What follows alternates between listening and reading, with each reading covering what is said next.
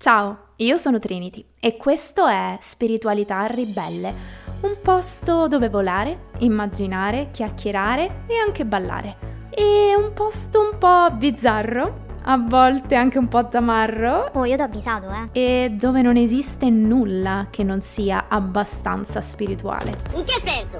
È una spiritualità senza dogmi, senza confini, che ci riporta nell'esperienza umana, che non ci spinge a credere in qualcosa solo perché ce l'hanno detto gli altri, ma che ci spinge ad ascoltare quella vocina che abbiamo dentro di noi. Eccomi, eccomi, sono io la vocina. Una spiritualità che ti fa tornare bambino ma ti fa anche essere molto felice di essere adulto. Una spiritualità che unisce invece di dividere.